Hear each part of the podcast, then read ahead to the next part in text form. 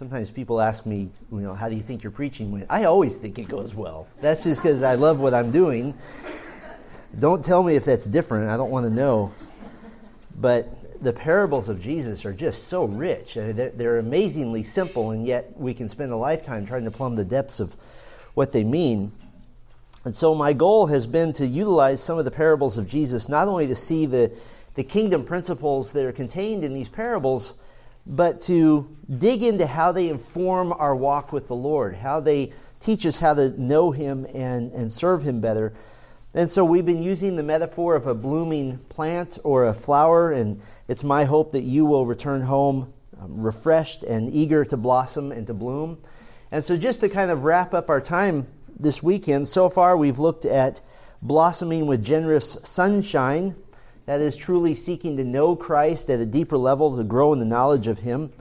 We've looked at blossoming with lovely fragrance, that humility and thankfulness should be the hallmark of a growing and maturing believer in Christ. We've looked at blossoming with plenty of water, that the, the Word of God is sufficient to give life to your souls, to water your heart with God's goodness and His delights. And then we looked last night at blossoming with beautiful color the servant heart of one who's eagerly awaiting the Lord's coming while serving and yet looking to heaven. And so this morning, to finish up our time, I want to examine blossoming with healthy leaves. Blossoming with healthy leaves. Now, the leaves of a flower are not the most noticeable feature. They're sort of the, the background, they're sort of the decoration. Our eye is drawn to the flower.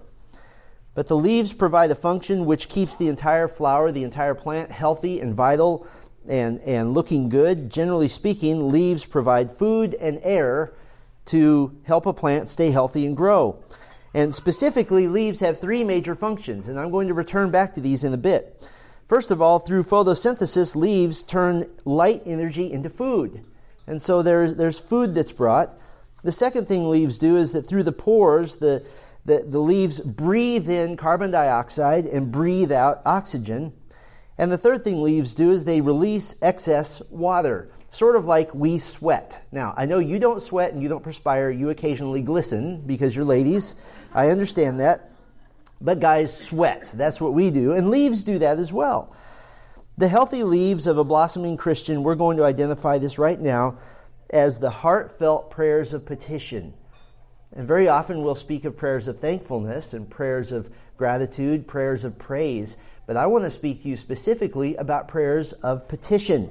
When you're asking the Lord for help, for relief, for blessing, for mercy, there's a specific type of petition that we're going to look at this morning, and then we'll broadly generalize it a little bit more.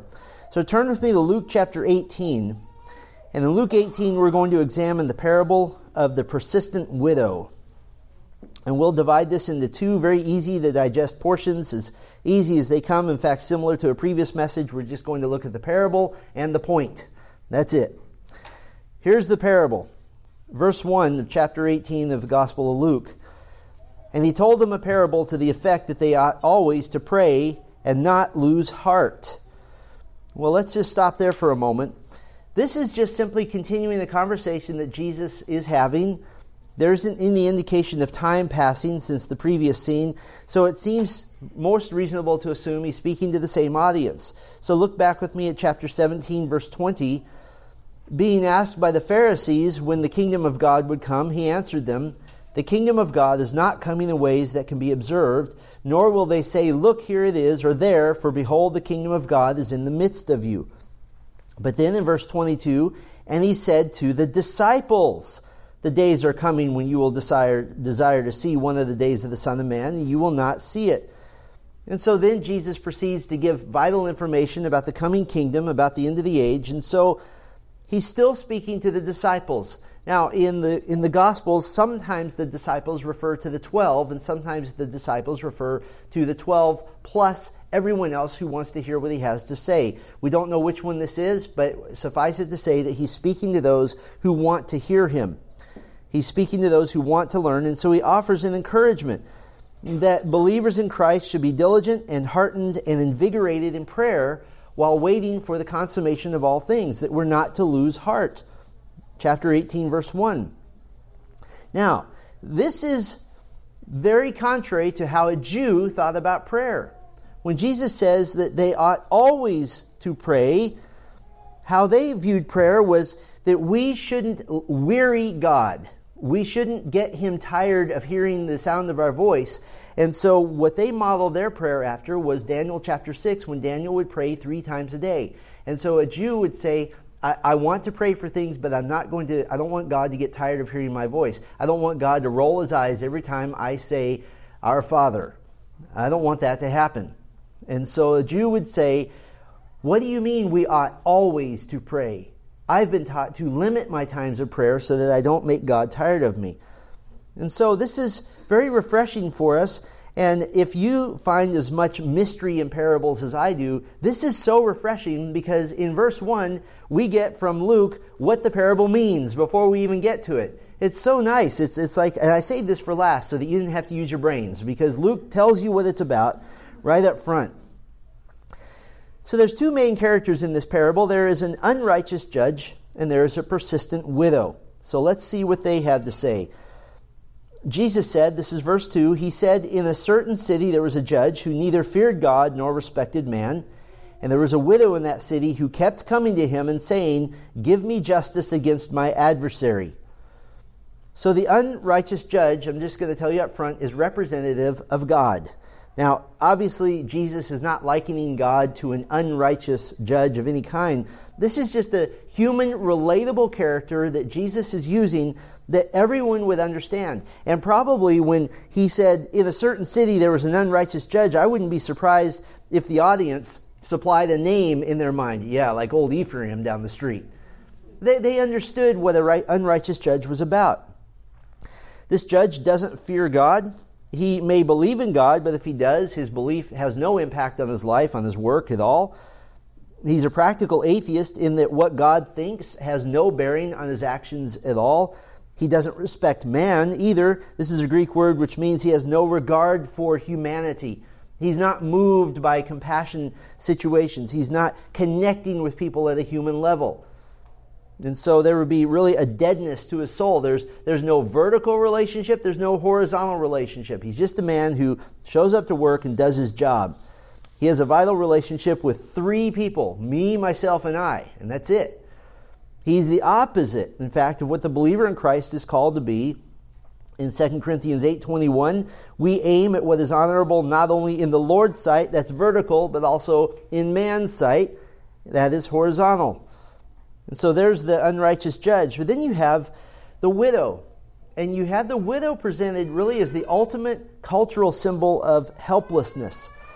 She has no money to bribe the judge. She has no influence. She has no position. She doesn't have a man. She doesn't have a protector to put pressure on the judge. She had one thing going for her, and all that was was that she knew she was in the right. That's all she had. And it's important to note that she didn't ask for vengeance, she asked for justice. She's not trying to hire a hitman, she's trying to get the judge to do what's right. We're not told what her complaint was or what her adversary had done to her or how she'd been taken advantage of, but we are told what the widow did do. She kept coming to him. This is the type of verb that indicates she did it over and over and over and over again. And eventually, the judge gave in, but it was purely and only to get her off his back. That was the only reason. Verse 4 For a while he refused, but afterward he said to himself, Though I neither fear God nor respect man, yet because this widow keeps bothering me, I will give her justice so that she will not beat me down by her continual coming. So, this widow can't appeal to the judge on the basis of doing what's right for the sake of humanity. She can't appeal to the judge for doing what's right in the eyes of God because he doesn't care about either of those things.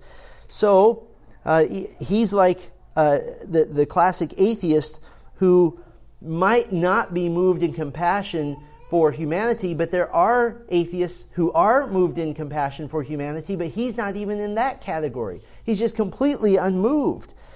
He's not having a heart of any kind. He's controlled only by his own ideas, his own inclinations. The, the widow can't bribe him, she can't bully him, but she could bother him. That's what she did have. In verse 5, the word bother is sometimes translated toil or work. meaning that she's going to make him work for this. If he's going to keep saying no, she's going to make him regret it day after day after day. And so she put it in her mind to become a nightmare to this judge. And we can imagine that day after day he would see her coming and he looks out the window, oh, here she comes again. And so she just decides to keep going. Well, finally, he determined to give her what she asked for, quote, so that she will not beat me down. This is a word that literally means to give me a black eye. That she's tired of, he's tired of just being punched in the eye emotionally because she is annoying him. Now, this word beat me down, it came to mean to annoy somebody to the point where they're worn out. And that is what she's doing here. It is not biblical for a woman to nag her husband. There is no admonition against nagging a judge. And so that's what she's doing. She's just going to show up and, and say, I'm going to be here till the day you die or until you give me justice. One of the two. So the widow finally walks away victorious. The judge has given in and gotten her off his back.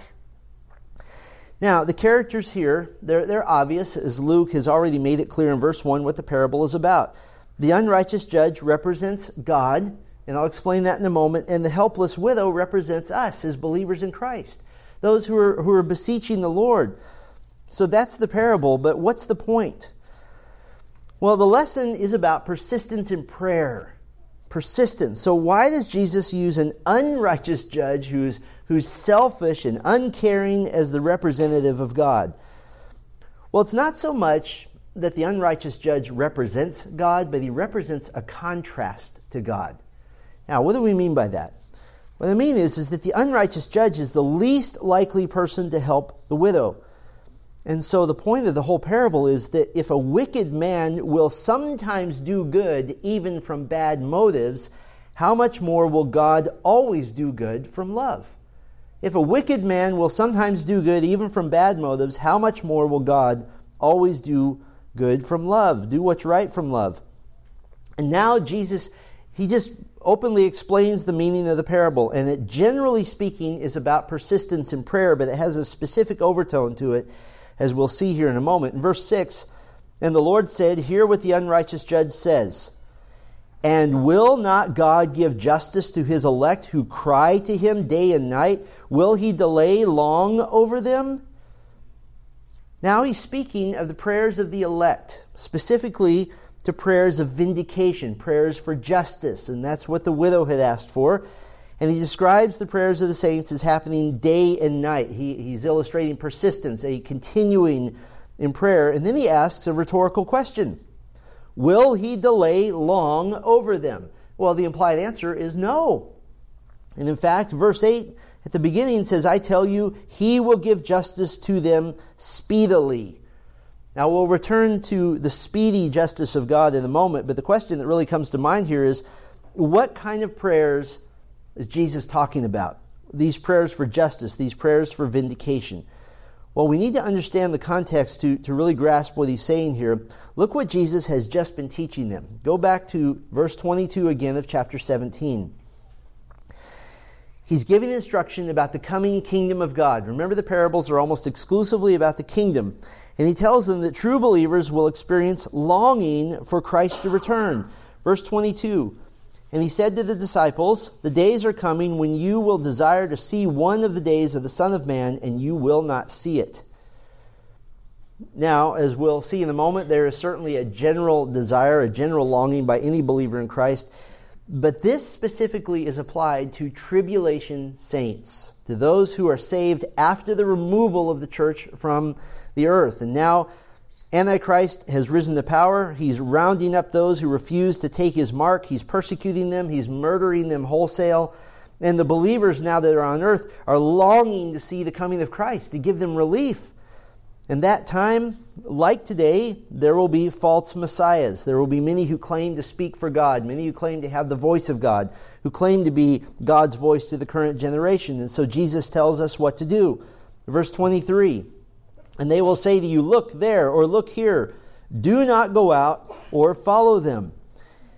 Why does he say this? Well, the next thing he's going to tell us is that the coming of Christ isn't going to be a secret event, one which people have to guess at. Jehovah's Witnesses believe that Christ has already come, but he came invisibly. Well, that doesn't make any sense. Look what Jesus says in verse 24. For as the lightning flashes and lights up the sky from one side to the other, so will the Son of Man be in his day. Now, the prophet Daniel, speaking of the seven day, seven year period rather, before Christ returns, he gives us some information about timing. Antichrist will have set himself up as one to be worshiped after having broken covenant with, with Israel, a treaty in which he restored Old Testament sacrifices, but then he breaks that covenant and Daniel tells the time frame. Daniel 12, verse 11. And from the time that the regular burnt offering is taken away, and the abomination that makes desolate is set up, there shall be 1,290 days, meaning there will be three and a half years. But Revelation 11 and 12 says that the second half of the seven years is 1,260 days. So what's the difference? Well, there's a 30 day difference. Well, Jesus, here in this text, just said that the coming of the Son of Man will be obvious. He did not say it would be instantaneous. It will be like a massive storm coming closer and closer and closer, apparently over a period of about a month. Now, how do we confirm this from Scripture? Well, even the unbelievers confirm this from Scripture the unbelievers on earth will have time to dread the coming of Christ, knowing that it's Christ and knowing what's about to happen to them. How do we know this? Revelation 6, beginning in verse 15, says, Then the kings of the earth and the great ones and the generals and the rich and the powerful and everyone, slave and free, hid themselves in the caves and among the rocks of the mountains, calling to the mountains and to the rocks, fall on us and hide us from the face of him who is seated on the throne and from the wrath of the Lamb. They have time to dread. And so the coming of Christ will be obvious, it will not necessarily be instantaneous. But then the prophet Daniel continues, Daniel 12, verse 12 Blessed is he who waits and arrives at the 1,335 days. What's with all the math in Daniel, by the way? Well, there's another 45 days now after Christ's return. What's happening then? Well, the Lord will have executed death and destruction on the armies that are arrayed against him around Jerusalem on the day of his return. Zechariah 14 says this. But now there's cleanup to be done. And specifically, there is judgment to be rendered of those who survived the Great Tribulation. The horrific judgments of God that, that fell on the earth during this time, is described in Revelation 6 and following, Many had worshiped Antichrist and persecuted the tribulation saints, and now there is a day of reckoning for those who survive. But right here in Luke 17, all of a sudden, Jesus interrupts himself. Before that great day of reckoning, before that day of judgment for mankind who've survived the great tribulation, there will be a different day of reckoning, one in which Jesus himself would take the wrath of God for the sins of all who would believe in him. Look with me at verse 25 of chapter 17. But first, he must suffer many things and be rejected by this generation. And so he makes certain to understand that, that the kingdom of God is not coming now. Christ must die first. He must, he must pay for the sins of mankind. But then he gets back to the moment right before he'll return, and he gives two illustrations from really the, the highlight moments of God's judgment in the Old Testament, if you want to call it that, his judgment against sin. Verses 26 and 27 just as it was in the days of Noah, so it will be in the days of the Son of Man. They were eating and drinking and marrying and being given in marriage until the day when Noah entered the ark and the flood came and destroyed them all. The, the whole world thought they could get away with rejecting God, and God slaughtered them. And then the second great moment of judgment in, in the Old Testament, verse 28, likewise, just as it was in the days of Lot, they were eating and drinking, buying and selling, planting and building. But on the day when Lot went out from Sodom, fire and sulfur rained from heaven and destroyed them all.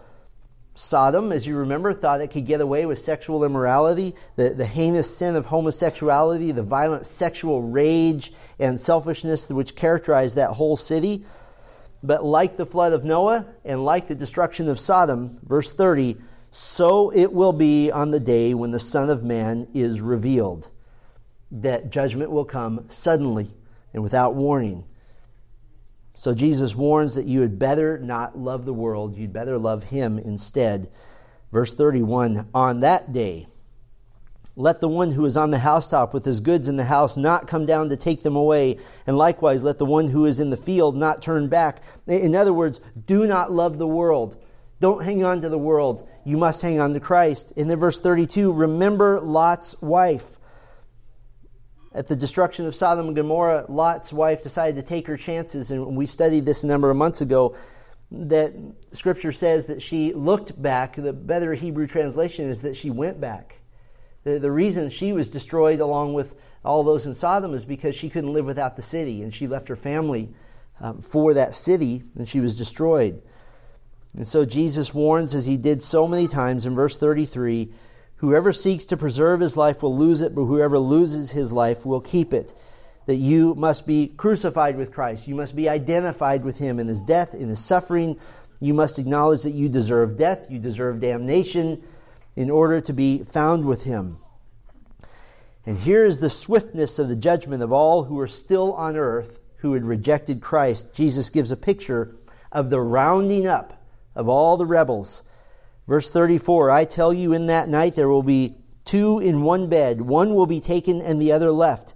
There will be two women grinding together, one will be taken and the other left. This is not speaking of the rapture of the church. That is a misnomer. This is speaking of the rounding up of the unsaved who have lived through the Great Tribulation for judgment. What judgment is that? It is the sheep and goat judgment of Matthew 25.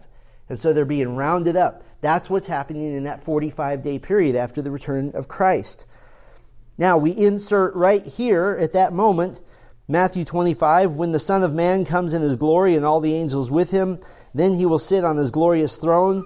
Before him will be gathered all the nations, and he will separate people from another as another shepherd separates the sheep from the goats. And he will place the sheep on his right, but the goats on his left. Then the king will say to those on his right, Come, you who are blessed by my Father, inherit the kingdom prepared for you from the foundation of the world. Verse 41 Then he will say to those on his left, Depart from me, you cursed, into the eternal fire prepared for the devil and his angels.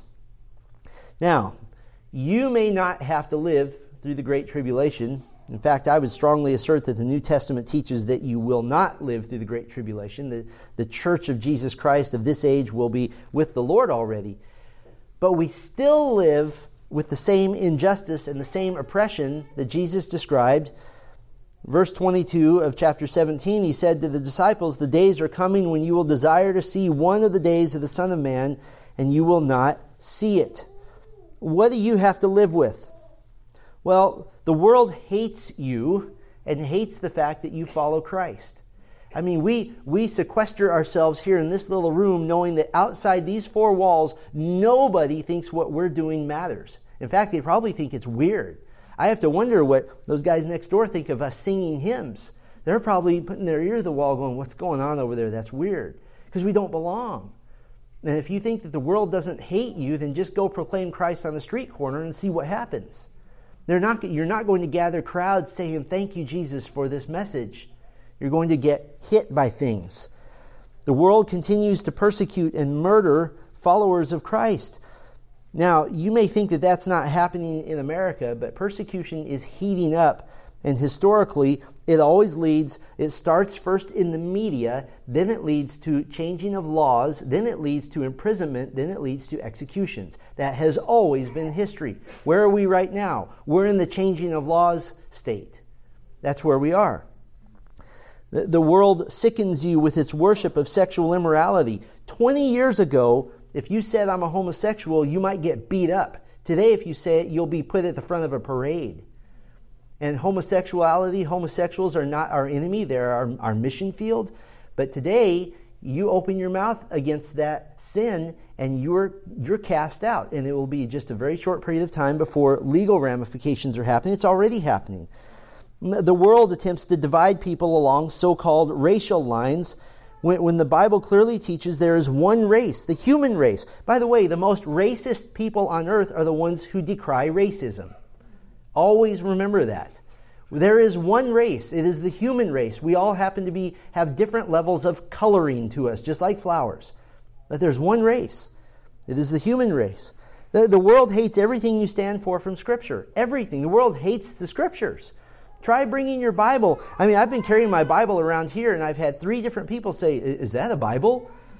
And, and one of them tried to convert me to, to become a Jehovah's Witness. And I said, You know, I don't think that's going to happen. here. And she said, You should go to this website, jw.org. And I said, You know, I've been there. And, uh, and she said, We should read about suffering there. And I said, Well, I've written a book about suffering. Let me give you a, the name of it. But you just carry your Bible around. Go, go to downtown Bakersfield, carry your Bible around. People are going to look at you weird, or they're going to come up to you and say, I have a word from God from you. They're, just weird stuff's going to happen. The, the, the world hates, hates the precious lives that the Lord has placed in the wombs of women. These women who supposedly defend women's rights certainly will do it as long as the woman isn't a baby. As soon as the woman is a baby woman, then they'll, they'll kill it. They'll kill her. How that day of judgment will be for them. And not only are they encouraged to personal freedom, supposedly, in murdering babies, but they're encouraged to be funded, and we have to pay taxes that may go towards that. So all, all you have to do is get on a good news app or, or a newspaper, if you still use one of those, and see that everything that you cherish, the world hates. You want to know a good way to understand the Christian worldview? Look at what unbelievers hate, and that's probably something that the Lord cherishes. And if you want to know what the Lord hates, look at what the world cherishes. He goes back and forth. And some of them are used by Satan to put forward a platform of wickedness. This is not a political platform, this is a spiritual platform dis- disguised as politics. And it only gets worse until Christ returns. So, be- because of that, times like this, and Sunday morning worship, and Sunday evening worship, and our small groups, and, and the times we gather together, this is, this is precious to us. We, we cherish this time the widow who is appealing to the judge for justice. Jesus is using that picture to encourage the saints that think they can't wait one more hour for the return of Christ and the retribution of all who have rejected him. All of the, the disgusting things happening in New York and, and Virginia eh, concerning the, the newly born babies that aren't wanted and so can legally be killed on the table or let to die. That just makes me say, Lord Jesus, return now. Don't let one more die. Don't let one more happen. Now, you might say, well, I don't particularly feel the urge to cry out day and night. Well, you might feel differently if you were in this situation. Revelation 13, beginning in verse 5, and the beast, that is Antichrist, was given the mouth uttering haughty and blasphemous words, and it was allowed to exercise authority for 42 months, three and a half years. It opened its mouth to other blasphemies against God, blaspheming his name and his dwelling, that is, those who dwell in heaven. Also, it was allowed to make war on the saints and to conquer them, and authority was given it over every tribe and people and language and nation. That's the scene on earth. What's the scene in heaven at the same time? Revelation 6, when he opened the fifth seal, I saw under the altar the souls of those who'd been, who had been slain for the word of God and for the witness they had borne. They cried out with a loud voice, O sovereign Lord, holy and true, how long before you will judge and avenge our blood on those who dwell on the earth? Then they were each given a white robe and told to rest a little longer until the number of their fellow servants and their brothers should be complete, who were to be killed as they themselves had been. And Jesus says, He will give justice to them speedily. Then why is this a lesson about persistence in prayer? Well, very simply because Christ's definition of speedily is not our definition of speedily. Compared to the first hundred billion years that we're with the Lord in paradise, waiting a few centuries for justice is nothing. It's a drop in the bucket. I had a conversation once with an older Chinese pastor, and we were having a conversation about patience in ministry. And he said, Our culture is 4,000 years old. Waiting another year makes no difference to me. What a great perspective to have. Here's God's perspective. 2 Peter 3 8 and 9. But do not overlook this one fact, beloved, that with the Lord one day is as a thousand years, and a thousand years is one day.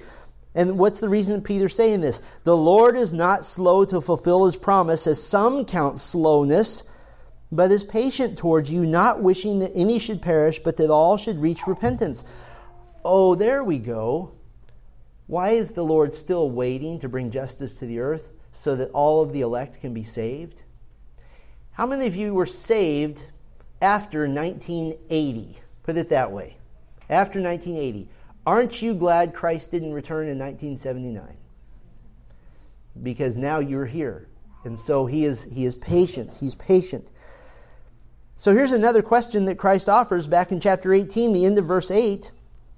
Nevertheless, when the Son of Man comes, will he find faith on the earth? In Greek, this reads, When the Son of Man comes, will he find the faith on the earth? Will he find the faithful believers in Christ? Will they still be there crying out day and night? Will they still be in prayer? Will there still be saints on their knees crying out for justice?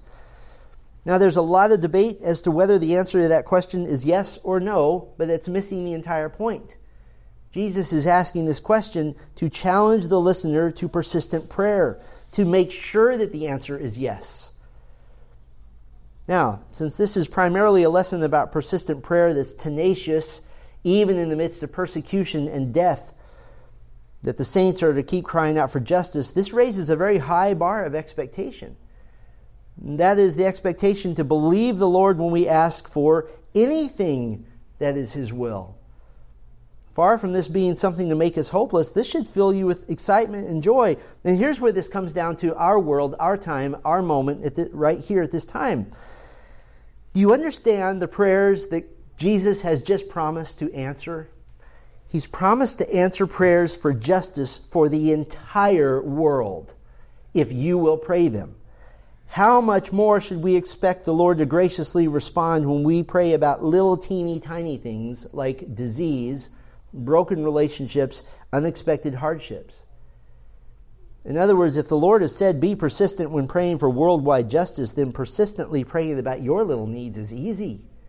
That's a piece of cake. Jesus said something marvelous to his disciples in John 16 24. It, it was a challenge, it was an invitation. He said, Until now you have not asked until now you have asked nothing in my name. Now he's not saying that they're not prayerful. It's just that when you have Jesus right next to you, your prayer life is probably going to suffer because all you have to do is ask him. And so he's saying, You haven't asked the Father anything in my name because he's standing right there. All they have to do is ask him. But he says, Until now you have asked nothing in my name. Ask and you will receive that your joy may be full. The word ask is an imperative, it's a command. Ask me for something. I dare you. Do it. So Jesus is saying, Ask. Ask the Father for that which you know will be pleasing to me. Ask for that which would bring glory to God. That is the answer, by the way, to the question, How do I pray in God's will? Well, pray for that which you know would bring Him glory. And appeal to Him on that basis. Lord, I believe this would bring you great glory, and I'm appealing to you on that basis. I believe this would be pre- pleasing to Christ. When we pray in the name of Jesus, that's not a magical formula. That's saying, I believe this would please my Lord, and I pray on his behalf. That's a weighty responsibility, so it means being thoughtful in prayer.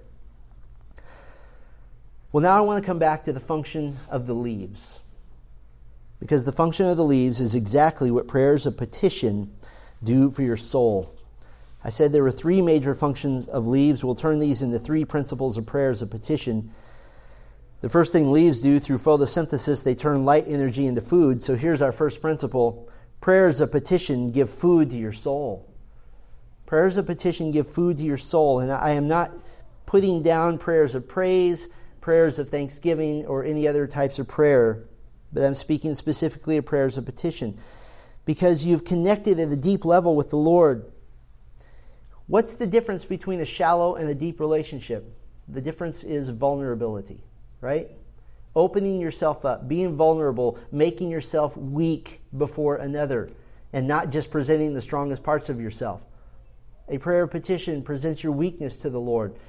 Uh, the, the, the wonderful psalms given by King David. How many times does he say, How long, O Lord? And why, O Lord? And what are you doing, O Lord? And what in the name of heaven is going on, O Lord? He just says this over and over again. He's very vulnerable to the Lord, he's very real.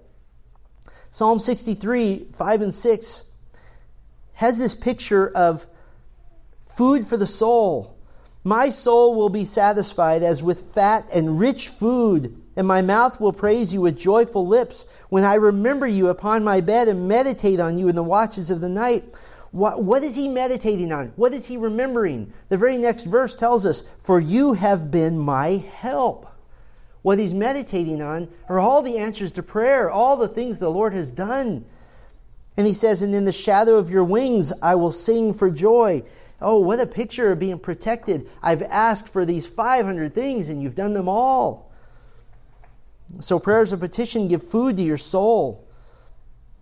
The second thing leaves do through the pores, they breathe in carbon dioxide and breathe out oxygen. Now, you know from science class that that's the opposite of what human beings do. We breathe out carbon dioxide and breathe in oxygen. So, there's a, a wonderful balance there. The plants provide what we need and we provide what they need.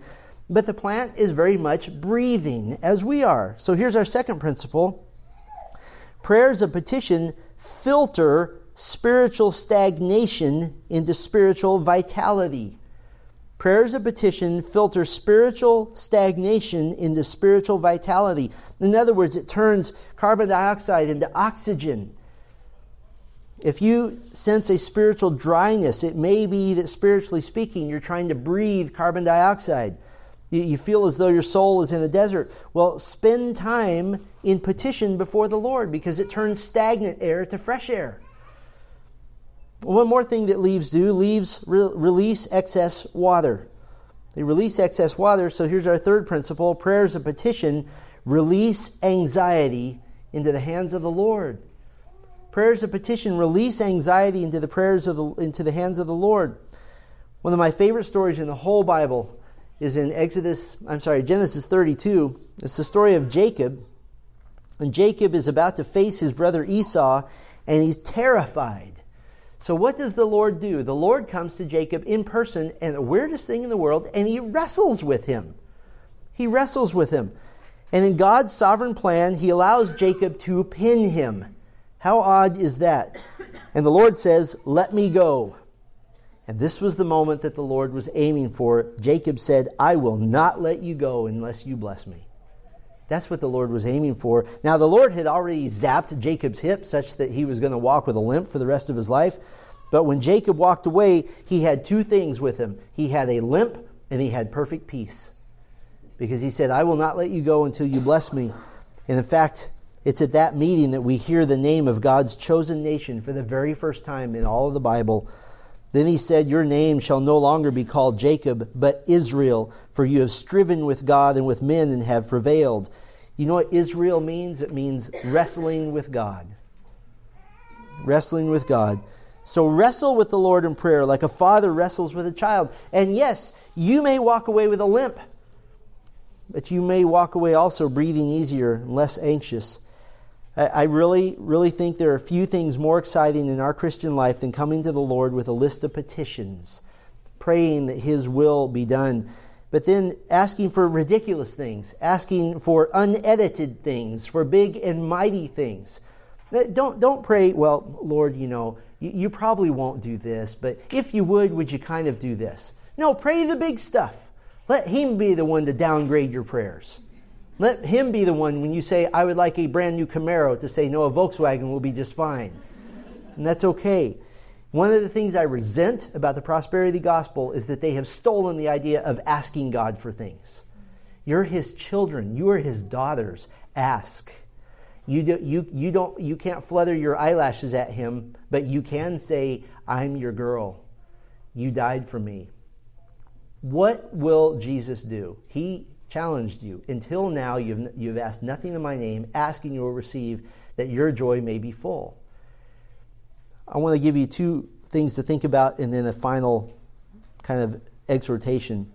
The first thing to think about as an example, as we've started our Joyful Generosity uh, building campaign, one of my prayers was that the Lord would move our church to begin praying more for specific areas of their life and specifically for financial provision. And since I've begun praying those prayers, and our elders have as well, I just this morning heard my 10th story from a church member saying, You're not going to believe what the Lord has done financially in our life, something we never expected. Number 10 this morning, and I expect to hear more. And so ask and believe. The second thing is I, I want to I want to challenge you to the idea of times of prayer, and, and these won't happen every day, and you might even need to schedule them. I want to challenge you to the idea of times of prayer or petition until you sense release, until you sense relief. Now that may sound a little bit emotional, and the reason is is because it's emotional. You need to have times of prayer where you do what Jacob did and you say, I am not going to let go until I feel I can. Now, maybe you need to prepare by taking a list with you into prayer. You need to prepare by having an open time frame. You need to prepare by not having your phone with you. You need to prepare by being someplace where nobody's going to interrupt you. But you let the Lord know, I'm going to pray literally about every single thing in my life, everything I can think of. And I promise you, ladies, there will be a moment in prayer where you just sense that you've said all that needs to be said. And you will walk away lighter than air. That is not a, an instant emotional response. That is working very hard in prayer. That is travailing in prayer. D.A. Carson is famous for saying that you should pray until you're praying.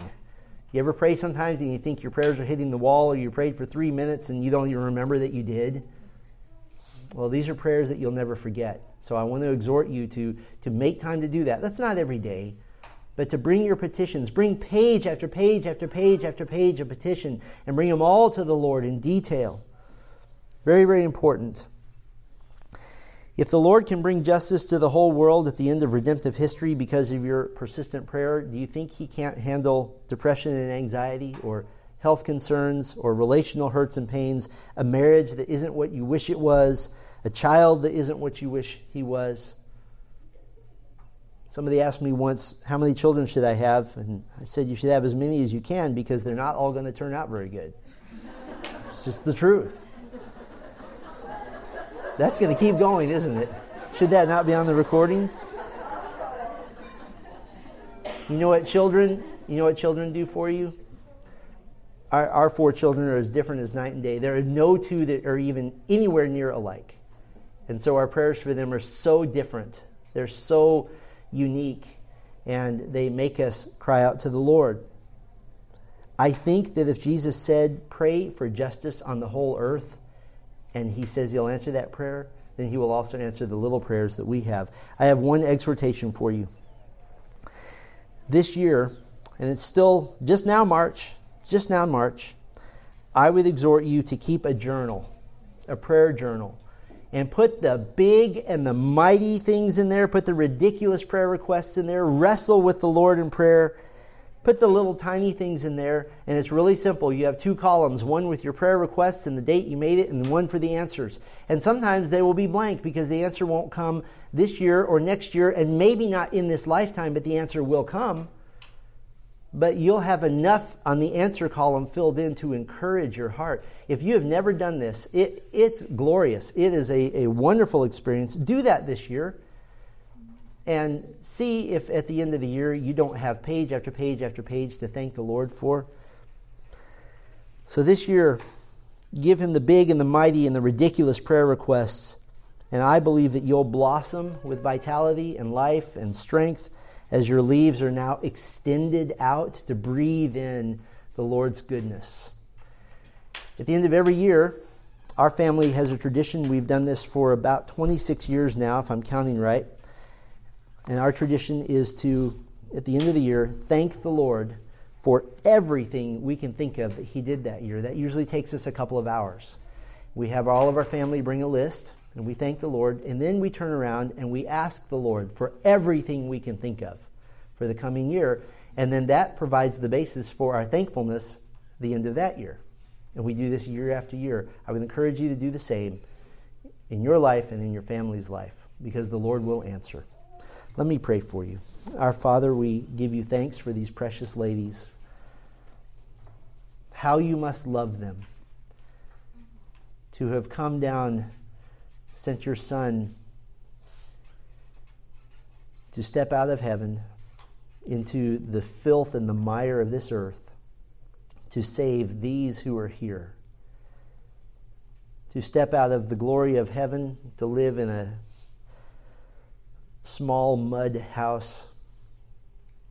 Instead of being identified as the creator of the universe, to now be a young carpenter. Instead of creating trees, to now be crucified on one. All so that these who are here could know you and could fellowship with you and be in right reconciled relationship with you with their sins paid for and right before a holy God for all eternity.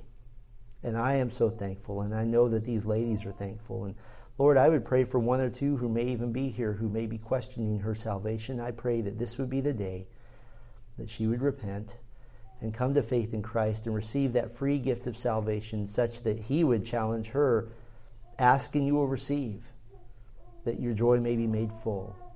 Thank you for this time that we've had, Lord. I pray that these ladies would truly blossom as full believers in Christ who are mature and who are soaking in your word and praying your word and living your word. We thank you and praise you in Christ's name. Amen.